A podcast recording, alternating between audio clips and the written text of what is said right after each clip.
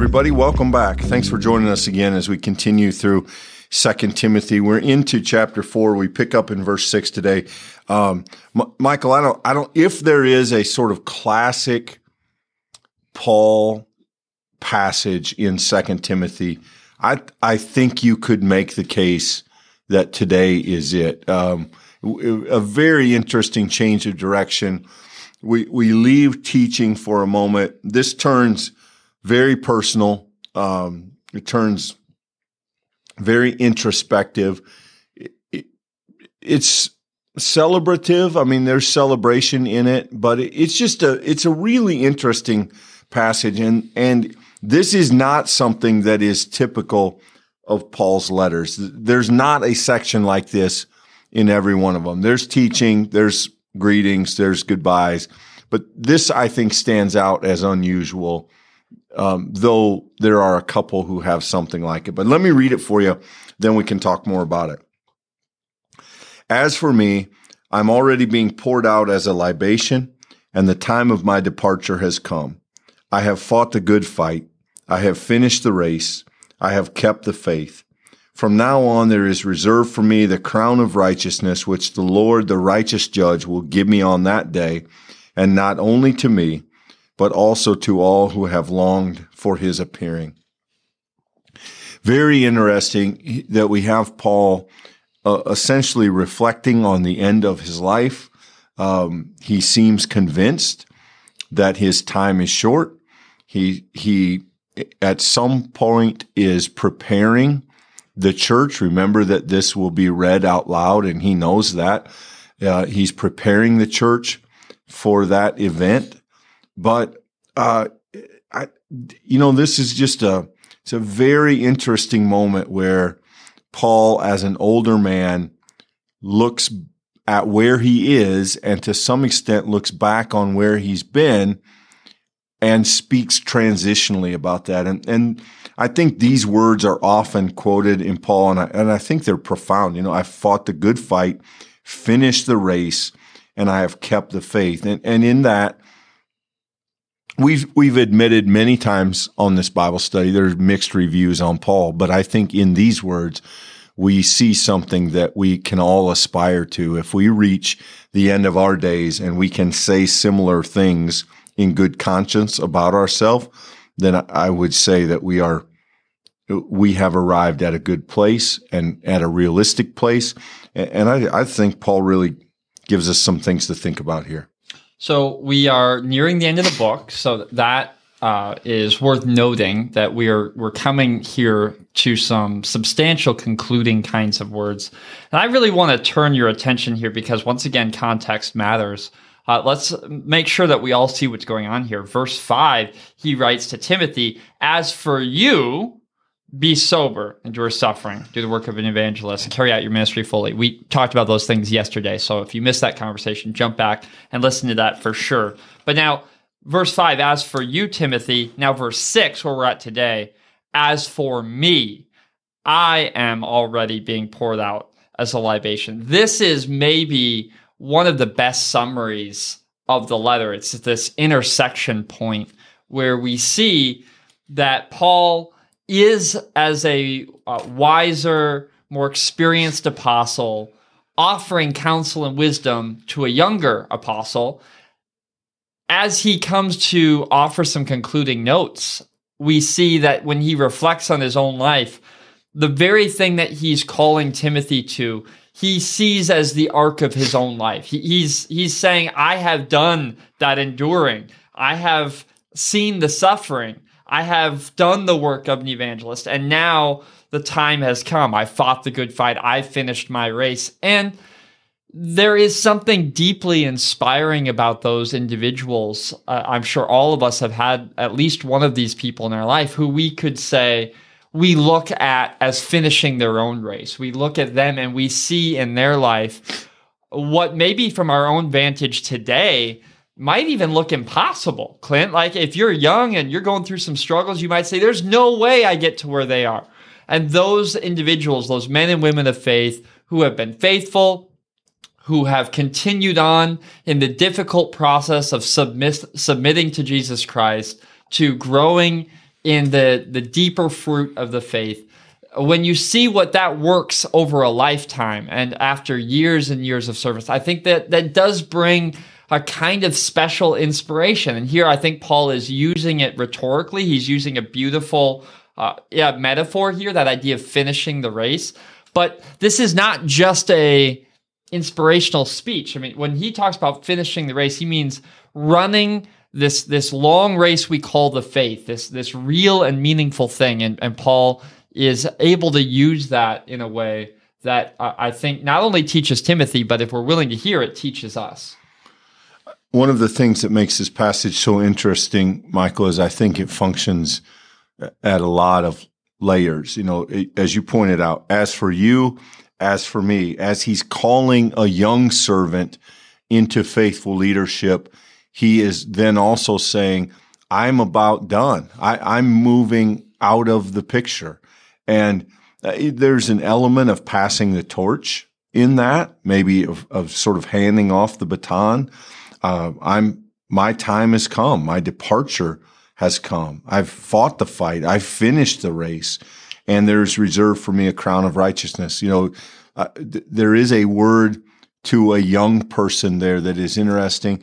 I think there is also an example to a young person. You know, as, as those, as you and I, as people who have the opportunity to be involved in various parts of people's lives, I, I, reflect in my own ministry of how inspiring it has been to watch people face the end of their life with courage and faith. And that doesn't mean that it's easy. Certainly doesn't mean that it's comfortable, but to see people whose end is at hand say things like, the, the crown is reserved for me. I've fought the good fight. I've, I've kept the faith. I'm ready to go. I, there is something as a younger person, there, there's something humbling. There's something amazing. There's something instructive in that. And, and that's not earned in that moment. That's earned in the decades and decades that lead up to it. You know, nobody just gets there on their deathbed that that has long roots. And, and I think that perhaps what Paul is doing is either purposefully or just by nature setting Timothy an example of what it means to have faith and confidence in the promise, not, not only from the standpoint of this gift of righteousness, but just the ability to say, my time may be done and that's not that's not a bad thing in my eyes. There's some language here, Clint, that is interesting too. Uh, the verse 8 language, um, reserve for me the crown of righteousness. Uh, that doesn't actually get used in the New Testament as often as you might think it does. There's a kind of popular uh, Christian kind of uh, vocabulary surrounding the idea of you know, like an extra jewel in my crown, or I, I've heard these kinds of things being in the church for my whole life the, the the language of what we get on the other side of eternity doesn't happen all that often in the scriptures. The scriptures tend to be far more interested in our present living out of the faith than they are what will be on the other side of, of being with God. What I find interesting about this crown is that it has been earned not in all of the mountaintops, but rather in the things that we've named throughout this entire study, the recognizing the difficult moments when one has to stand up and say difficult words to those who are misleading the faithful, or the moments in which we affirm, hey, there's suffering as part of the Christian life. We just read this week, persecution is a part of the deal.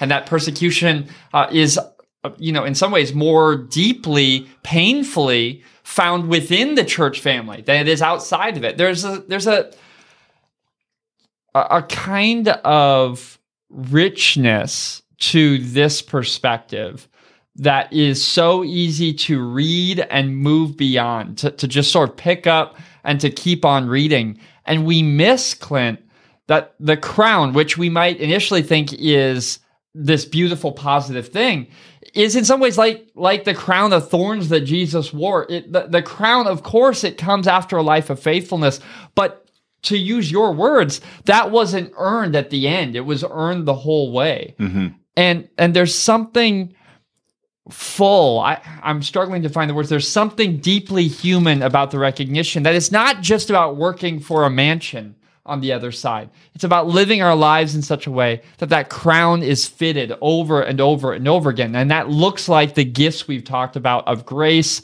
of forgiveness of peace you know we, we've named this many times in the study but as as paul uses his own life as a metaphor for the gospel we see these themes that have come up before now interworked in into his own being, his own faith. It's beautiful.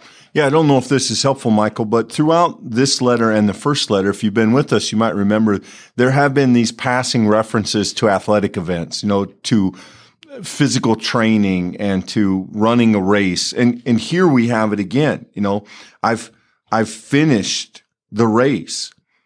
I've kept the pledge, the the faith. And now there is reserve. What do the finishers of the race get? They get a crown. And what do they have to do to get it? They have to finish. They have to run the whole thing. They, they can't pull off halfway. They have to persevere. They have to endure. They have to do exactly the things that Paul has told Timothy are a part of serving the church. And who gives it to them? The, the judge, literally the one who judges the race. In this case, it is a righteous judge who gives a crown of righteousness on the day that you cross the finish line. And, and, you know, not everybody sees things through an athletic lens, but I think that metaphor is helpful here. And I think Paul kind of very subtly wraps it into this last chapter as we move toward closing the letter. And he's done that he's done that in other places, and I think here we kind of see where he's been going with it. Uh, no, this uh, this is very much a preacher at work. You know, it's just something worth pointing out. Uh, yes, there's a lot of I language here. That's a, a, little uncharacteristic for Paul. We see it other places, but not incredibly often. But notice at the very end of verse 8 here, not only me, but to all who have longed for his appearing. That is the move of a preacher. You're able to move instinctively from this isn't about me to whatever extent that was an illustration. This is about all of us. The longing, the desiring, the living in faithfulness, the, the seeking to move forward. Uh, there's there's an inclusiveness to what Paul's saying here that we shouldn't miss. It's not in some ways him just trying to uh, point the finger towards himself. This this is truly and wholeheartedly intended to be a follow me as I follow Christ kind of encouragement. It's hey Timothy, keep on going. Leadership can be hard. Living in Christian community, it can be hard. But take each day, take each practice, take every step that you need to take even through life's most difficult valleys. And when you do that, you're going to be longing for that day of appearing when you too will finish the race, when you too receive your crown that has been worked in, the season. If anything, Clint, this is a call to us today, thousands of years removed, continuing to do the same work. Fundamentally, we're joining mm-hmm. our, our hopes and our faith in the same direction that Paul was at this moment of writing as he nears the end of his life. There's that's where scripture lifts off the page and becomes practical. It, it lives in our bones. It lives in our choices. We find it in what we say to one another. It, it's the very present hope that what God is doing is moving us towards that, that perfect day in which all of this is knit together. I think there's a very interesting fork in the road, Michael. So uh, essentially, Paul's saying, I'm confident when I finish my race, I'll receive the crown. I trust the righteous judge. And then, as you point out, he moves to, and not just me, we, we will all, all the faithful, all those who finish their race, all those who fight the good fight will get that on that day. And historically, maybe that day has been read to mean on the final day, the day, the day of Christ's return. But I think given what Paul is saying here, it's not inappropriate to think of that we all have that day when our race finishes. Each of us has at some point in our future a last day, a finish line. And when we cross it, how do we do so? How do we finish our race? How do we close out those last rounds of the good fight? How is it that we move forward through our life?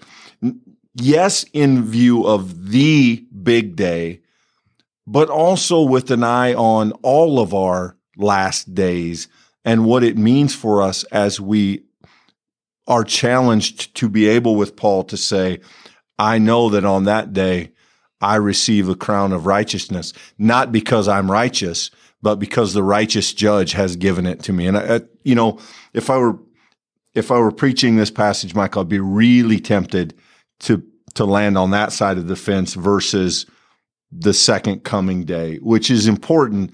But I think that I like the personal word. I like the personal challenge. And I think it's in keeping with what Paul's trying to do in this text. Uh, Clint, I've always thought that Christian funerals are really mm. interesting business mm. because, mm. yeah. in some ways, when Christians show up to celebrate the life of one who has died, uh, we're trying to do, at, our best, we're trying to do two things that don't work together. On, on one hand, we come to grieve, which is what one does when, when we lose. We really lose. We, we lose a loved one. We lose someone who we deeply care about that the response to love that has been broken is grief. And so we come to that service with grief. At the same time, as we acknowledge that, we stand facing death and say hope. We stand facing death and we say life. We say life eternal, that this isn't the end. There's a there's a kind of stick it to the manness to Christian funerals, which I think should inform our Christian life. In other words, when we look at someone like Paul, who's writing here about that day, Christians don't need afraid of death. Now, that does not take away that death takes something from us. It certainly when we lose someone or, or when our loved ones lose us, there will be grief. On the other hand, that day is also a day of crowning. It's also a day of victory. These things live together and it's the messy, complicated sort of binary nature of that, that, that Christians live with both that I've always appreciated, Clint. There's deep wisdom in our tradition that says, that we don't deny what is, but we also don't allow that reality to define what God can do. And and together these things make I think an entirely different picture than than one of those left to the, their own devices. There's a verse in which Paul writes he wants the church to be informed about those who have died so that they don't grieve as those who have no hope. And I I've always heard in that two things, Michael, that Paul gives us permission to grieve. There are Christians who think we shouldn't be sad when someone right. dies because of what they gain. But I, I think that doesn't acknowledge what we lose. I, I think sadness, of course, is a reflection to losing someone you love. However, our grief, our grief as believers should be tempered with hope. It, it should be a recognition of the pain of loss and a celebration of the promise of gain simultaneously. And I, and I have always, not always, I have come to admire that about the funeral. In the Christian tradition, we do something that almost, I think the funeral in some ways is the most you the most unique and the most Christian thing that we do. And and let me let me unpack that. What I mean is when we do a marriage, there are other traditions that marry people. There are other religions that marry people. There are secular weddings and people celebrate love, right? I mean, people are, mm-hmm. they wish, they do what we do. We do it with a particular bent. When we celebrate and give thanks, the same is true. But only the Christian funeral says, we believe about this person that they are not gone, that this is not the end of our story. That that's not true in other forms of grieving. That that's not true for people that don't have a vantage point of Christian faith. They can join us in saying this person's gone, mm. but they they stop short of saying what we go on to say, which is we trust that in Jesus Christ and the mercy of God, there is life on the other side of death. And that really is a uniquely Christian claim. And I think each funeral then asks us at some level, what do we really believe about these things? The, the funeral sort of puts us in very close proximity to those foundational and fundamental questions of our own faith. And, and that doesn't make them easy. In fact, it makes them more difficult, but I do think it makes them profound. And I, I do think that the funeral, among all the things we do as Christians, I think the funeral is the one that, in my experience, most loudly asks, What do you really hold true about this life and the next life? And, and I respect it for that. I, hope that there's encouragement in this. You know, the, the truth is that it's it's natural to be human to come to the late stages of our race and to have lots of doubts and fears and anxieties and questions uh, wherever you are in your own life and your own faith um, know that god is faithful to complete the work that, that god has begun and and the crown talked about here is not one that paul has earned but rather one that paul has faithfully trusted and uh, there's a great gift in that. Uh, so wherever you are, be encouraged this day, and uh, we look forward as you uh, join with us tomorrow as we continue on. Thanks, everybody.